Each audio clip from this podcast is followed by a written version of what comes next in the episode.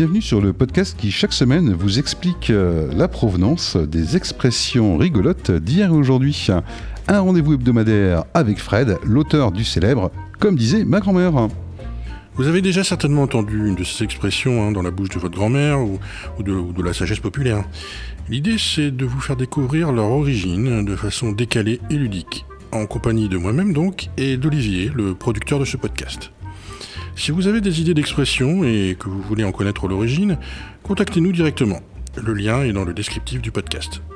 Nous nous ferons donc un plaisir de vous citer dans l'épisode concerné.